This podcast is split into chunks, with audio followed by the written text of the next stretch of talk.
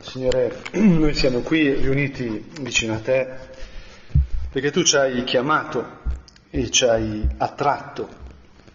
La chiamata tua, Signore, è accompagnata da una forza attrattiva. Mm.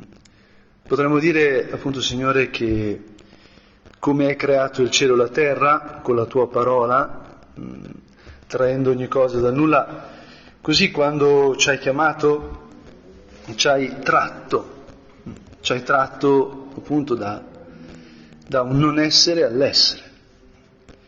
Essere tuoi discepoli, essere tuoi apostoli, essere inviati a parlare di te, l'Opus Dei, sappiamo che ha come fine solo questo, parlare di Gesù, aiutare le persone a scoprire Gesù nella vita quotidiana, nel luogo di lavoro, nella famiglia, nell'amicizia, nella, nelle relazioni personali.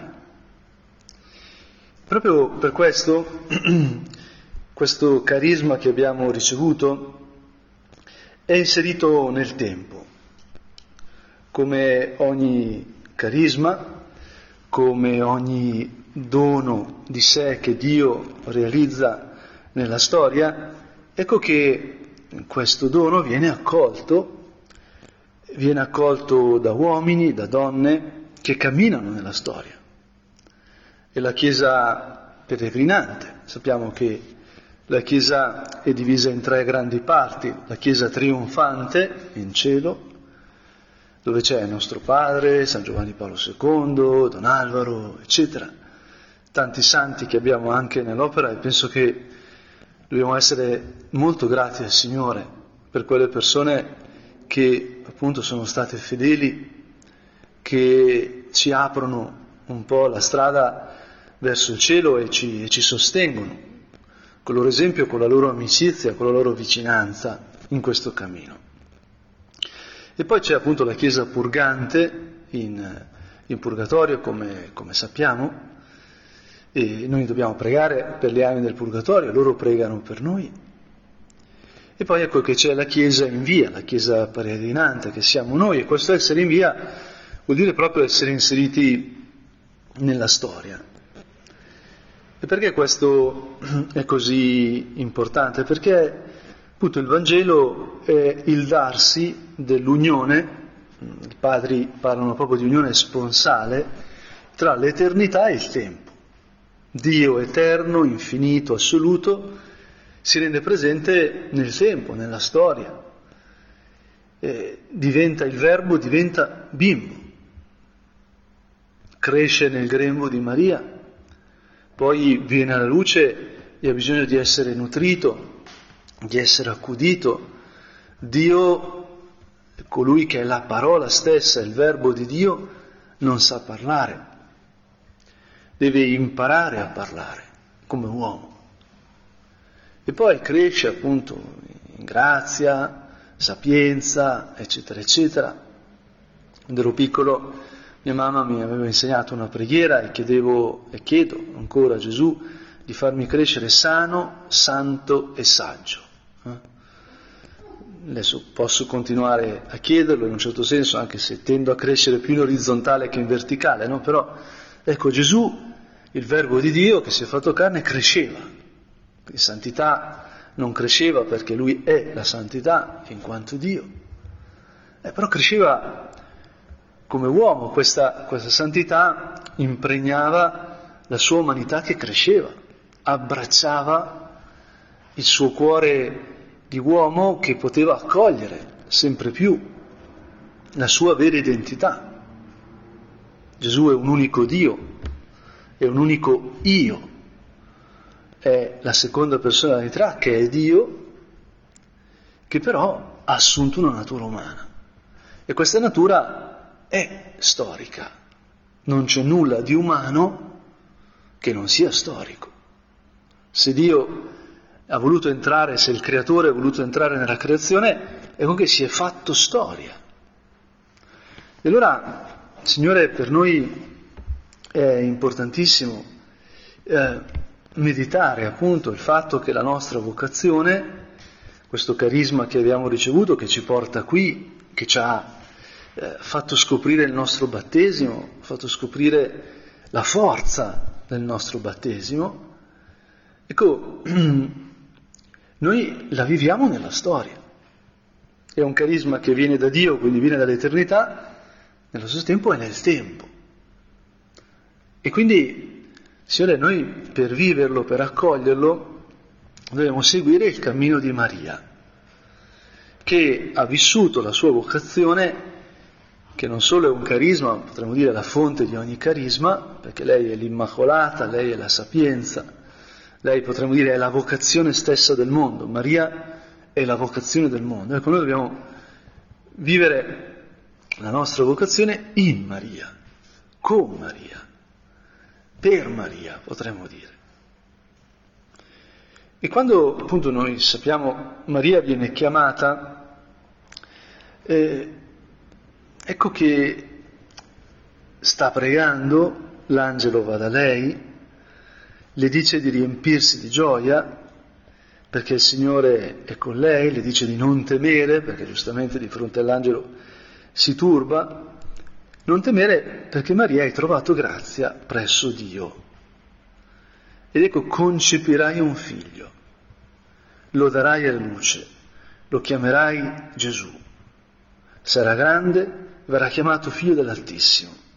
Il Signore Dio gli darà il trono di Davide suo padre, e regnerà per sempre sulla casa di Giacobbe e il suo regno non avrà fine. Abbiamo meditato molte volte.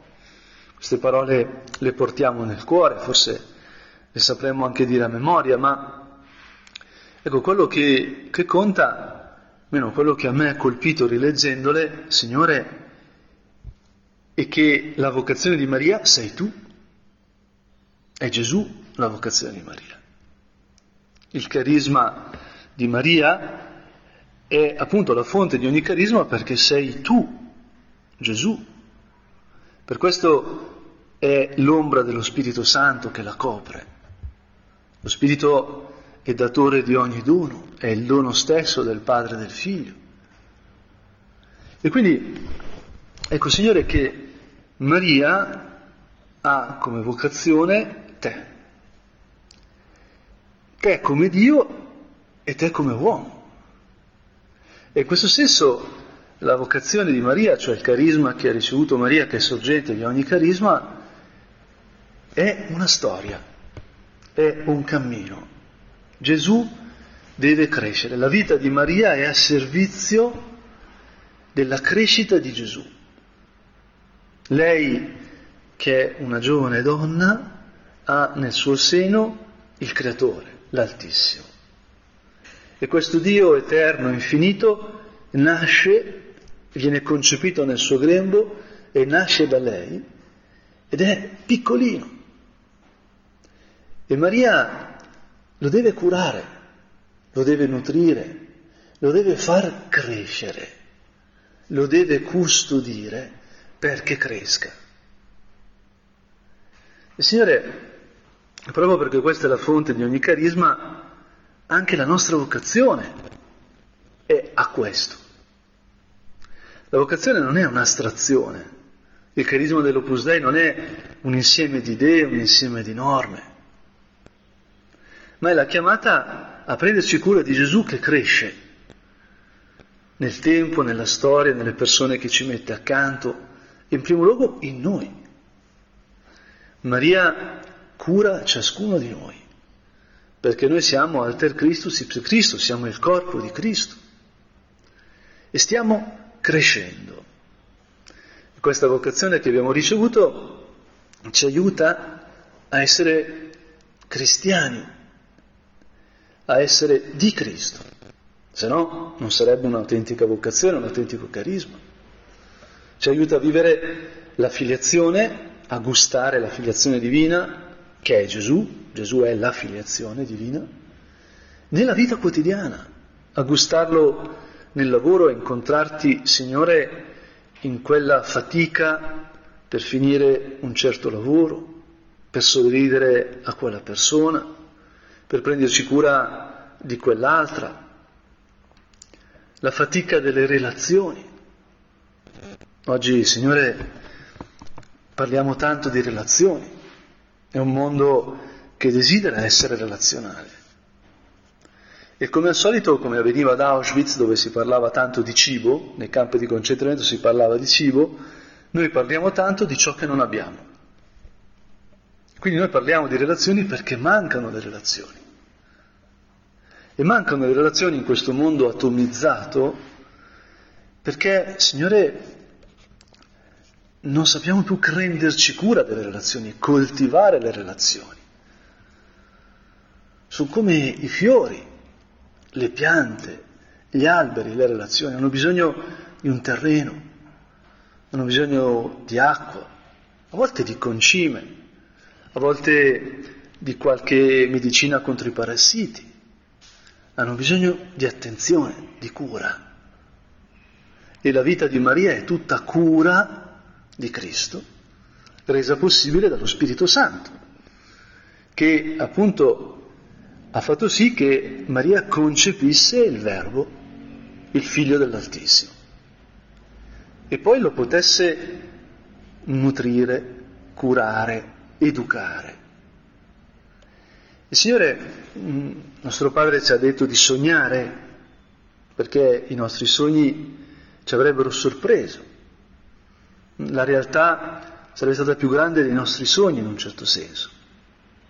E questo si è realizzato per Maria in modo incredibile. Maria appunto vede quando nasce Gesù i pastori che vengono a cercare il re.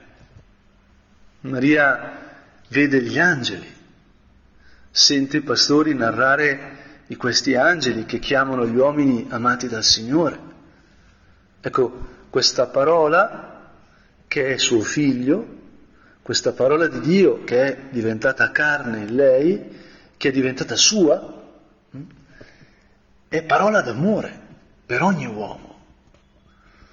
Noi esistiamo, noi siamo stati chiamare, chiamati per proclamare al mondo che Dio ama ogni uomo. Ci crediamo veramente? Siamo grati veramente? Leggiamo la nostra vocazione a partire dalla vocazione di Maria, sapendo che, come per lei, anche per noi, potremmo dire che il vivere la vocazione ci porta a stupirci, a sorprenderci.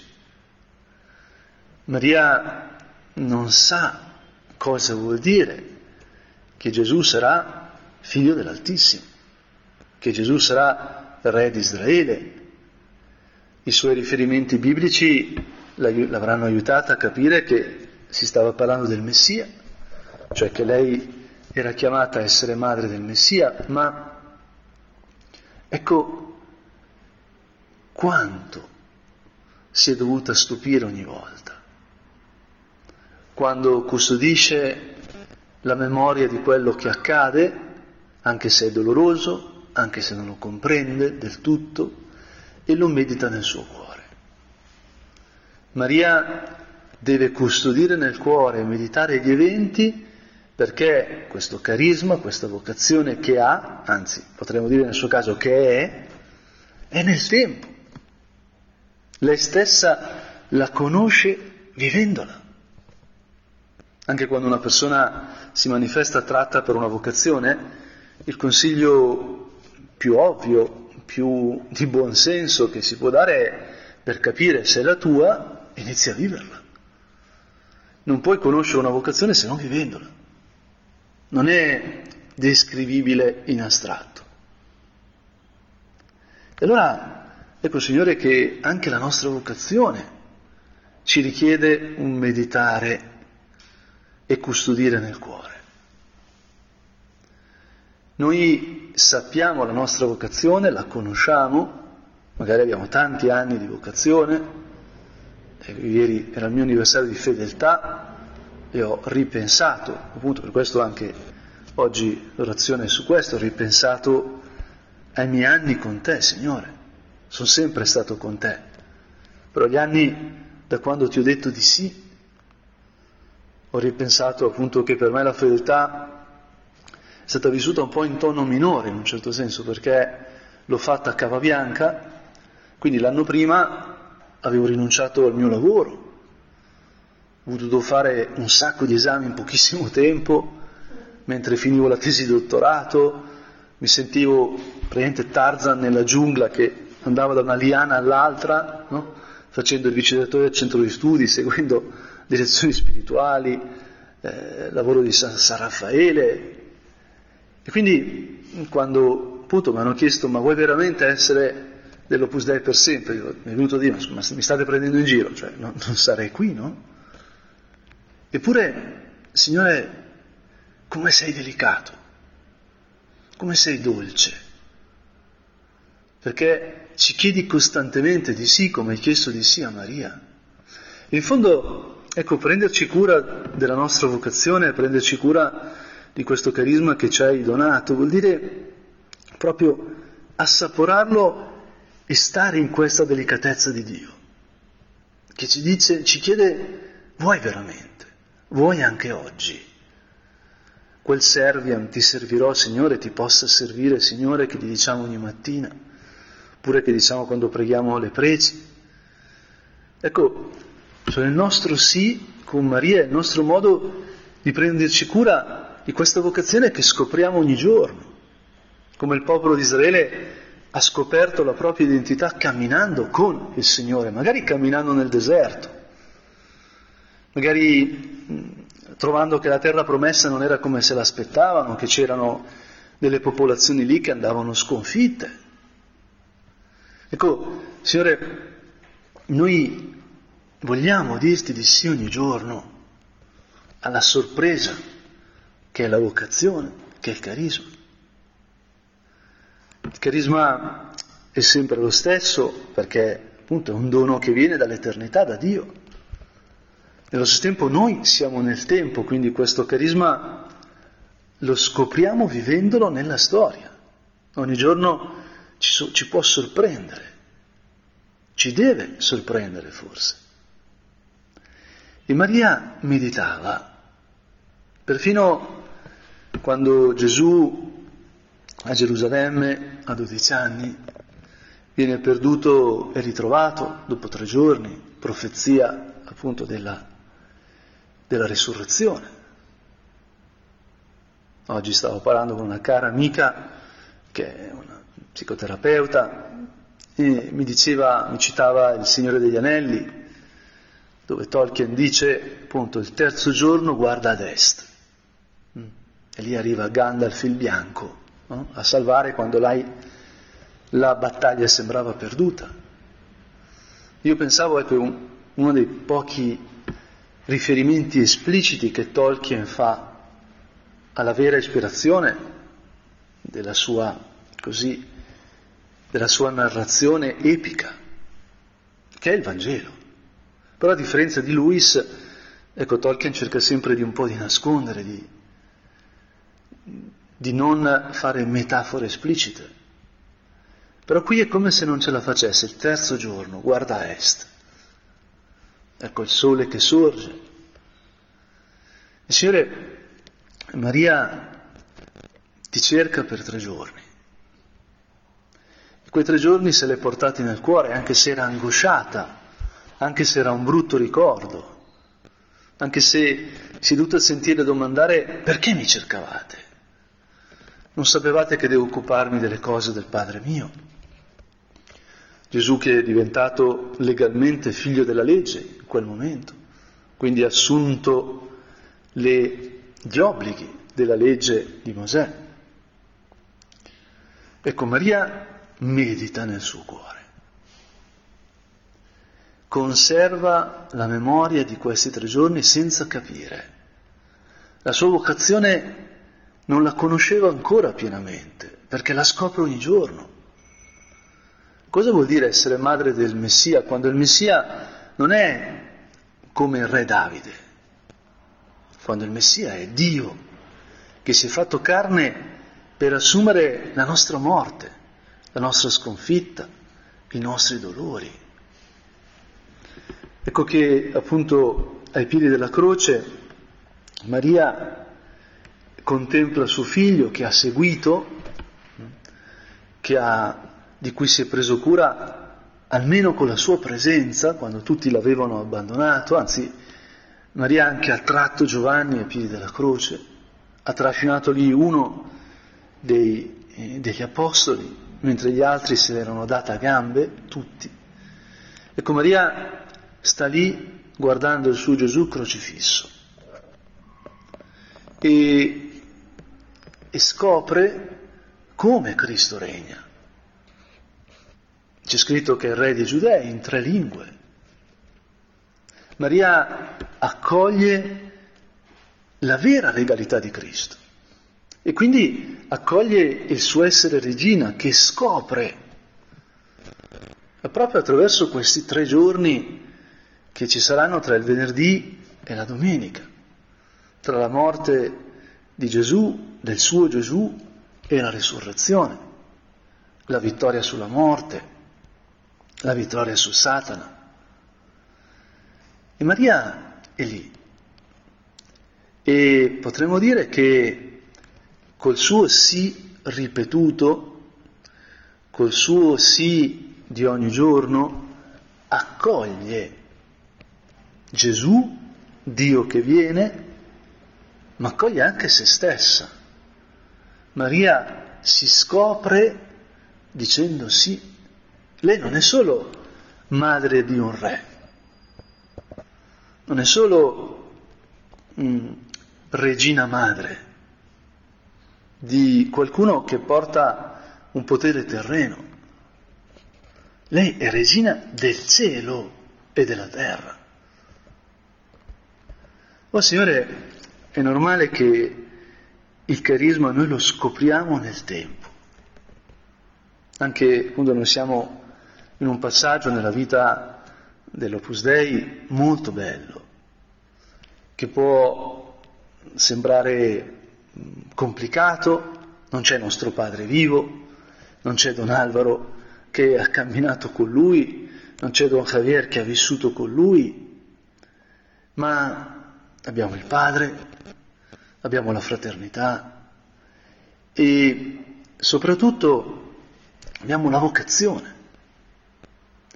Ed è vero che ogni situazione all'inizio si configura, potremmo dire, dall'alto, perché il fondatore ha ricevuto un carisma di fondazione.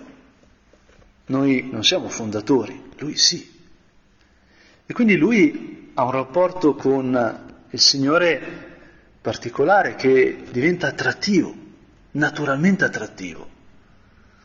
E quindi l'istituzione si configura dall'alto perché c'è una sorgente in alto. E poi, appunto, con gli anni, con la morte del fondatore, ecco che questa, questo carisma è sceso. Il padre ha generato con la sua preghiera, con la sua fedeltà. E quindi potremmo dire che adesso il carisma è dappertutto nell'opera. È la vocazione, il padre il prelato ha la mia stessa vocazione, non ce l'ha di più, poi è una grazia di stato speciale, in quanto padre appunto di questa bella famigliola, con tutti i suoi problemi, le sue sofferenze, ma una bella famigliola in un momento in cui la famiglia è in crisi profonda.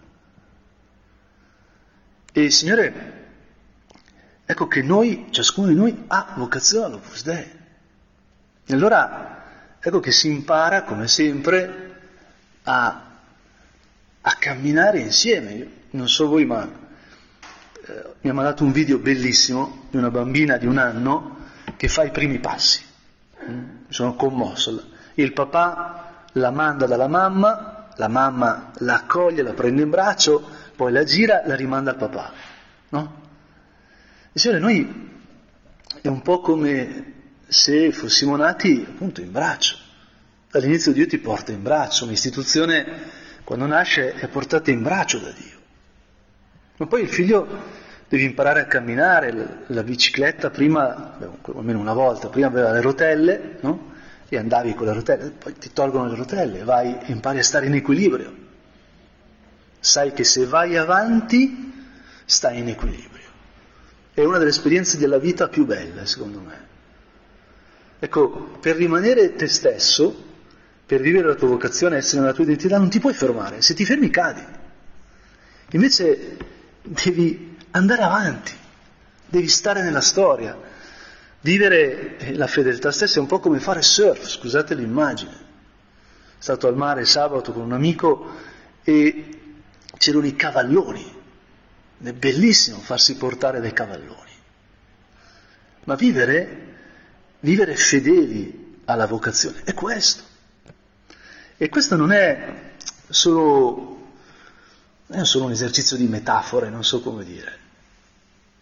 Perché se arriviamo così a, al compimento della vita di Gesù, quando lui sulla croce dice tutto è compiuto, ecco, noi sappiamo che lì c'è Maria e che questo tutto è compiuto segue immediatamente un gesto di Gesù che è, secondo me, un criterio ermeneutico, si direbbe in senso tecnico, cioè è una chiave interpretativa di quello che è la vocazione, di quello che è il carisma e soprattutto di quello che è il carisma rispetto alla storia.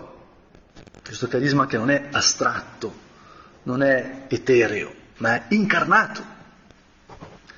Perché Gesù, dopo aver detto sì tutta la sua vita al Padre, dice sì sommo come uomo, accettando di amarci fino alla fine, bere il calice fino alla fine.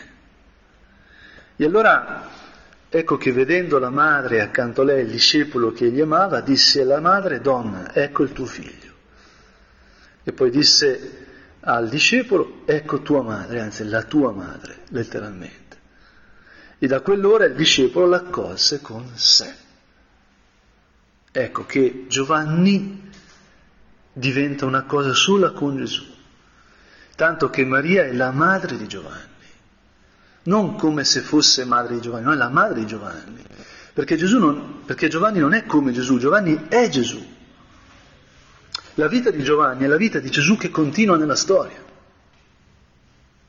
E così la vita di Maria, potremmo dire che continua nella vita di Giovanni, nel prendersi cura di Giovanni e anche nel farsi curare a Efeso da Giovanni.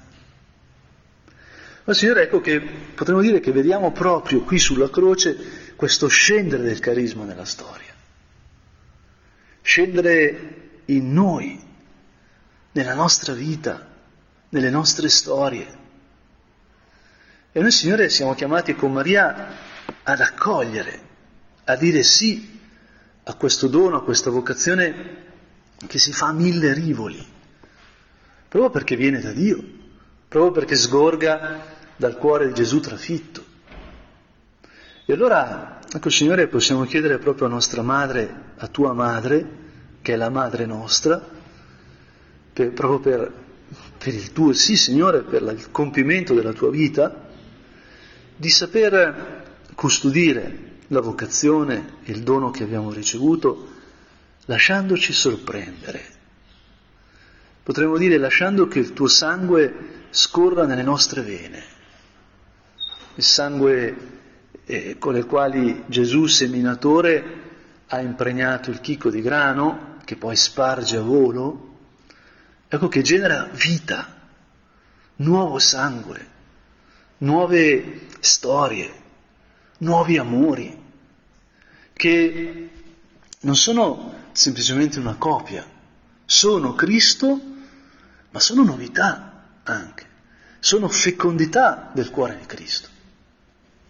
E Maria custodisce nel suo cuore e medita la mia vita, la tua vita.